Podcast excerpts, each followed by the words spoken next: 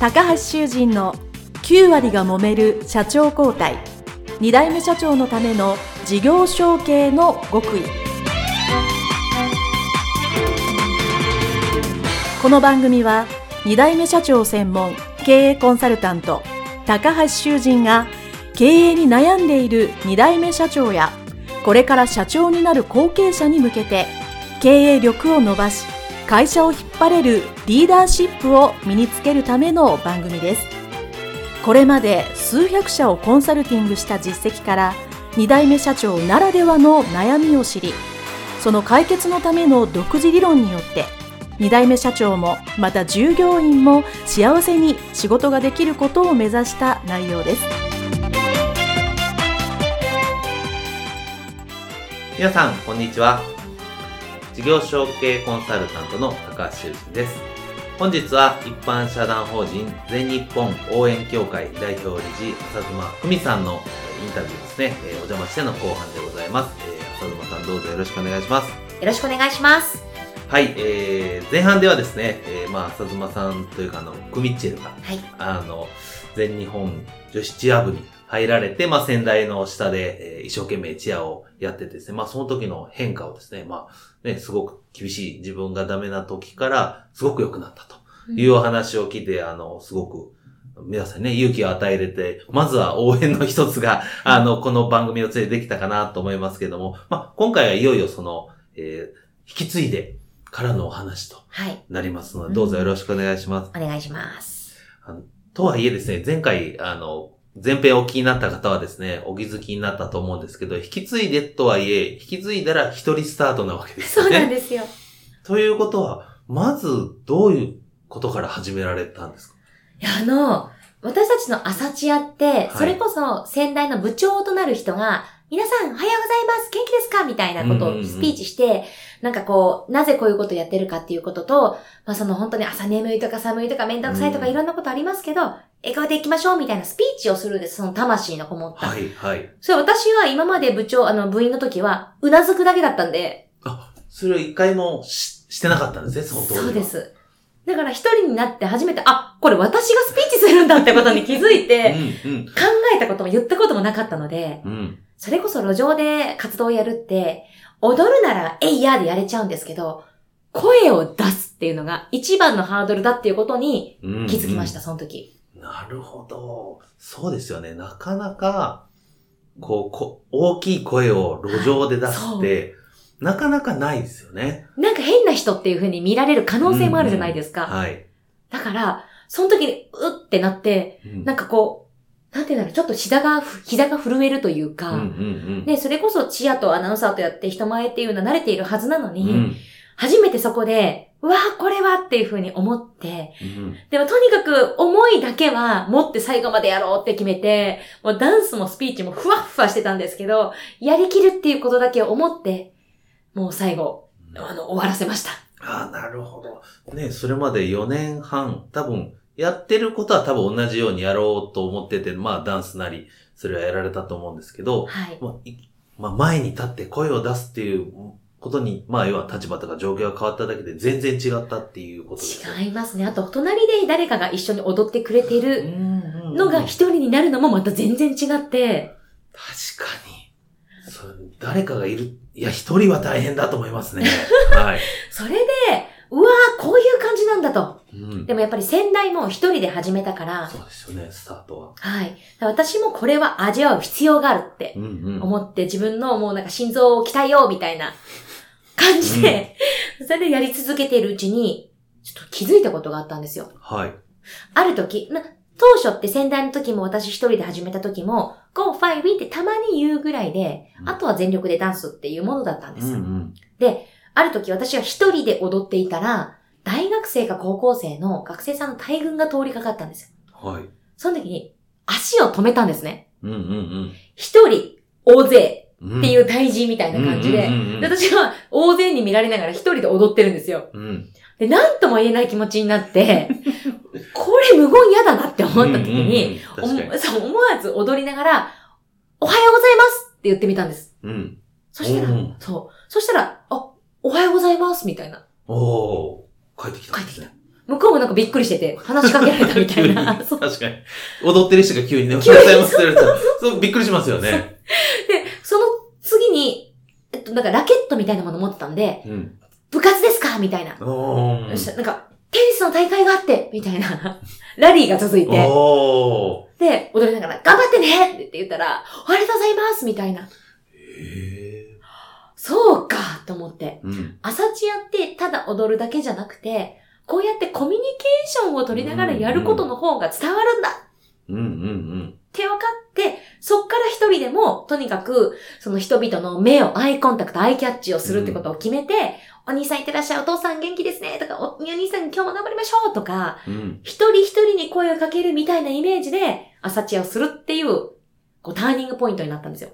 なるほど。はい、まあ、確かにね、うん、そう、踊ってるのでもまあ見ますけど、こう、アイコンタクトされて声かけると、やっぱり、かけられると、こう、なんかこう、より応援された感もあるし、なんか、さっき言った上院じゃないですけど、ちょっとだけ関われた気がしますよね。そうそうそう、まあ、うん、無理やり引き込まれた感じだと思うんですけど。はい。そうですね。そうしてるうちに、なんかこう一人で勝手にやってて、やってるだけだったのに、うん、急にですよ。はい。一人で何ヶ月かやったんですよね。うん、その後に、私もやりたいです。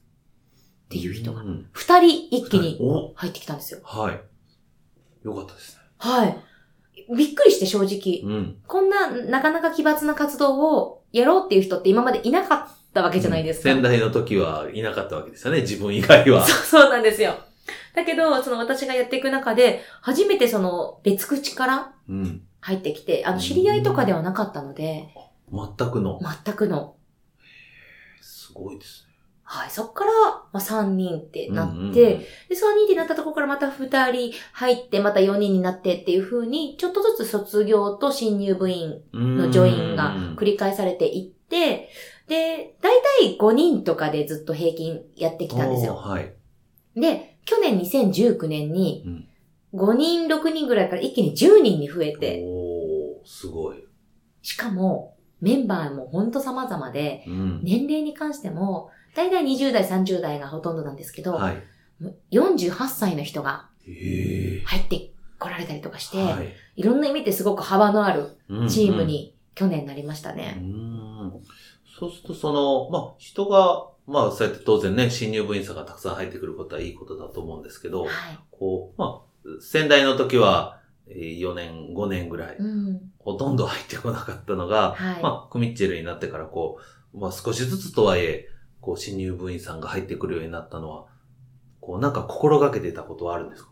やっぱり、なんかそのウェルカム感というか、うんうん、あ、ウェルカム感。はい。あの自分がオープンハートでいること、うんうん、人に対しても、知らない人に対しても、うんうん、朝チアやってることで、なんかこ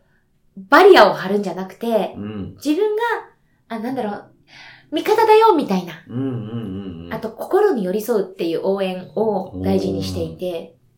だから知らない人にももちろん知ってる人にも心の底から応援していますっていう気持ちで、うんうん、そういう、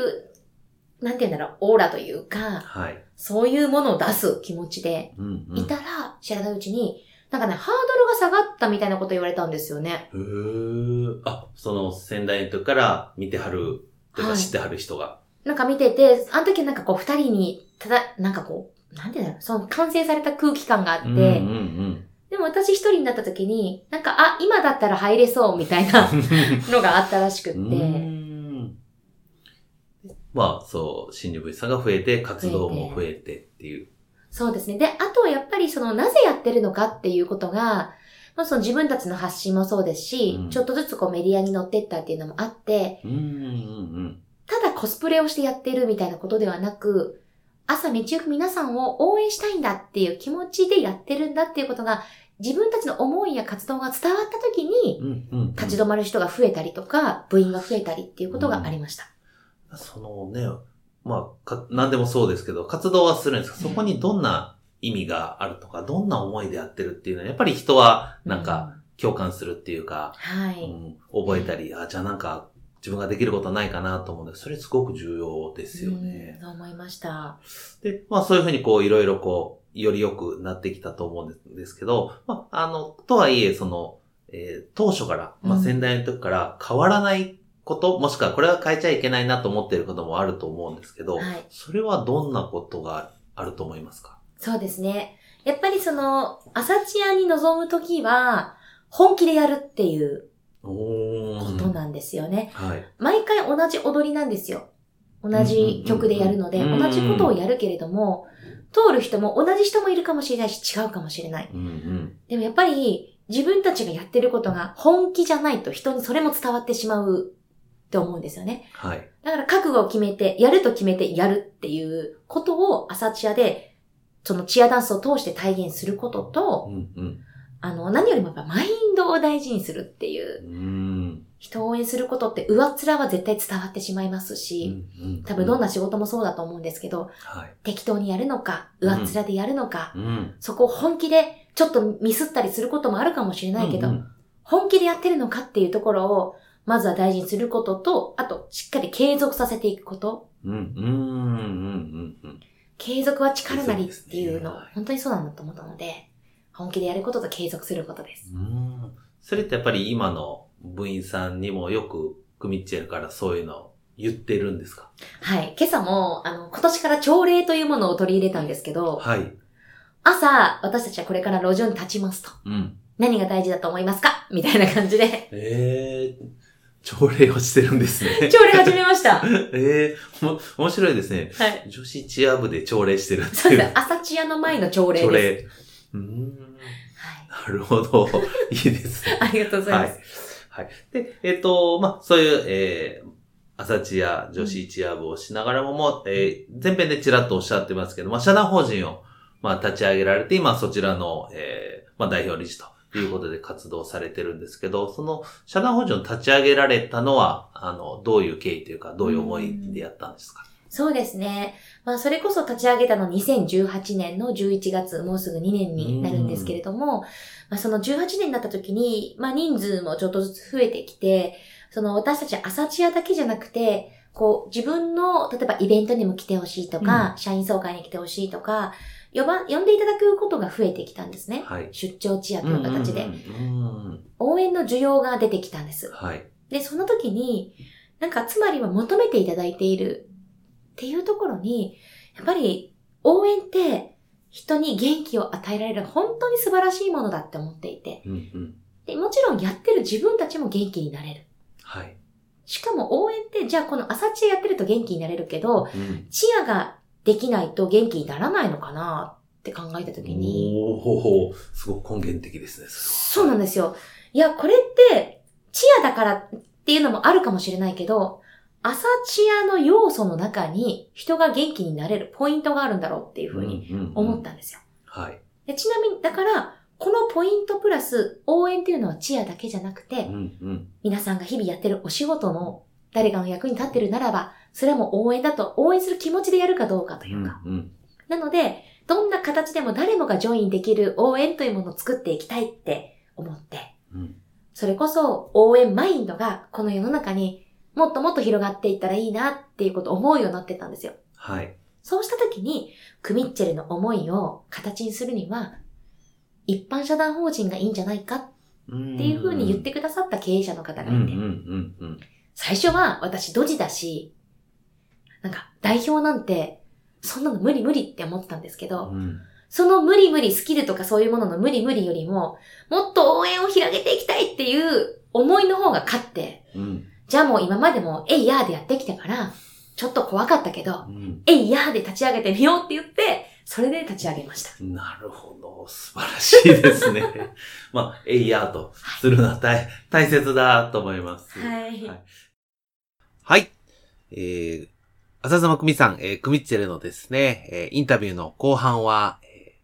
そのいちということで、一旦、えー、ここでね、えー、区切らせていただきまして、少し補足説明をさせていただきたいかと思います。えー、ちょうどね、最後の方にありました、一般社団法人を、えー、作った方がいいんじゃないかということのアドバイスを受けてですね、えー、全日本応援協会を作られたということなんですけど、えー、この一般社団法人についてね、えー、少しだけ解説をしていきたいと思います。えー、これを昨日ですね、えー、方で、まあ、よくご存知の方もいらっしゃるかと思いますけども、えー、通常皆さんのですね、経済活動する、えー、会社はですね、株式会社とか、えー、まあ、少し、えー、歴史のある会社であれば有限会社とかになるんですけども、もうそれはあくまでも本当に、えー、収益、えー、利益、ビジネスをするという、まあ、組織というか、えー、形なんですよね。で、それに対してですね、一般社団法人というのは当然収益を上げるっていうこともできますし、えっと、同時にですね、やっぱり何かしら思い、えー、世の中への貢献したいという気持ちをですね、えー、土台とした組織ということなんですよね。えー、ですから、えー、この、浅妻さん、えー、クミッチェルのですね、えー、まあ気持ちとしては、この応援ですね、世の中に広げたいという思いを、まあ、自分たちではなく、皆さんに広げたいということで、であれば、えー、そういう会社ではなく一般社団法人ということで、まあ、自分の思いだし、その思いに共感する人たちが集まってきてもらって、そこで活動する。ですから今ですね、えー、全日本応援協会ということで様々な、えー、まあ、朝チア以外の活動もね、対応にされていると思います。えー、ですので、このお聞きの、まあ、後継者、後継社長の皆さんでもですね、当然ご自身の会社、を発展させるということは大切だと思うんですけど、まあそれをさらにご自身の思いとかね、考えてあれば一般社団法人を作るというタイミングも今後出てくるかと思いますので、一つね、覚えておいていただければいいかなと思いますし、まあ私も一般社団法人を二つほど作ってますので、えー、何かしらね、自分がこうしよう、世の中に貢献しよう、お願い、恩返ししようという時はですね、えー、ぜひ一つの選択肢の中に入れていっていただければいいかなと思います。まあそしてあの、まあ解説というわけじゃないですけど、一つね、聞きどころとしては、えー、やっぱり先代がいた時は先代のがいて自分がいてというクミッチェルだったんですけど、当然自分がリーダーになるというか、自分は先頭に立つわけですよね。で、先頭に立って初めて分かったことは、自分が喋んなきゃいけないということに気づかれたっていうことですよね。あの、これ当たり前なんですけど、やっぱりトップになってみる。一番前になってみる。リーダーになってみないとわからないことっていうのは実はたくさんあるわけですね。これは経営者も一緒です。後継者から見てはこんなんだろう、あんなんだろうなと思ってるのは見てるんですけど、いざ自分がやるとなると。あれ？どうやってだっけ？っていうそもそもよくわかってなかったり。えーと、やろうと思ってできると思ったけどできなかったり。っていうことはよくあるわけですよね。で、それは私は全然構わないと思うんです。だからこそ、早めにトップ、リーダーになってやってみる。そして小さな失敗もあると思うんですけど、それを一つ一つクリアしていくということが大切なので、えー、私はですね、この思いとしては事業承継をぜひスムーズに経営者、後継者のためにですね、会社が長く発展するためにお手伝いするということをやっていますので、ぜひね、これを機の皆さんも、まずは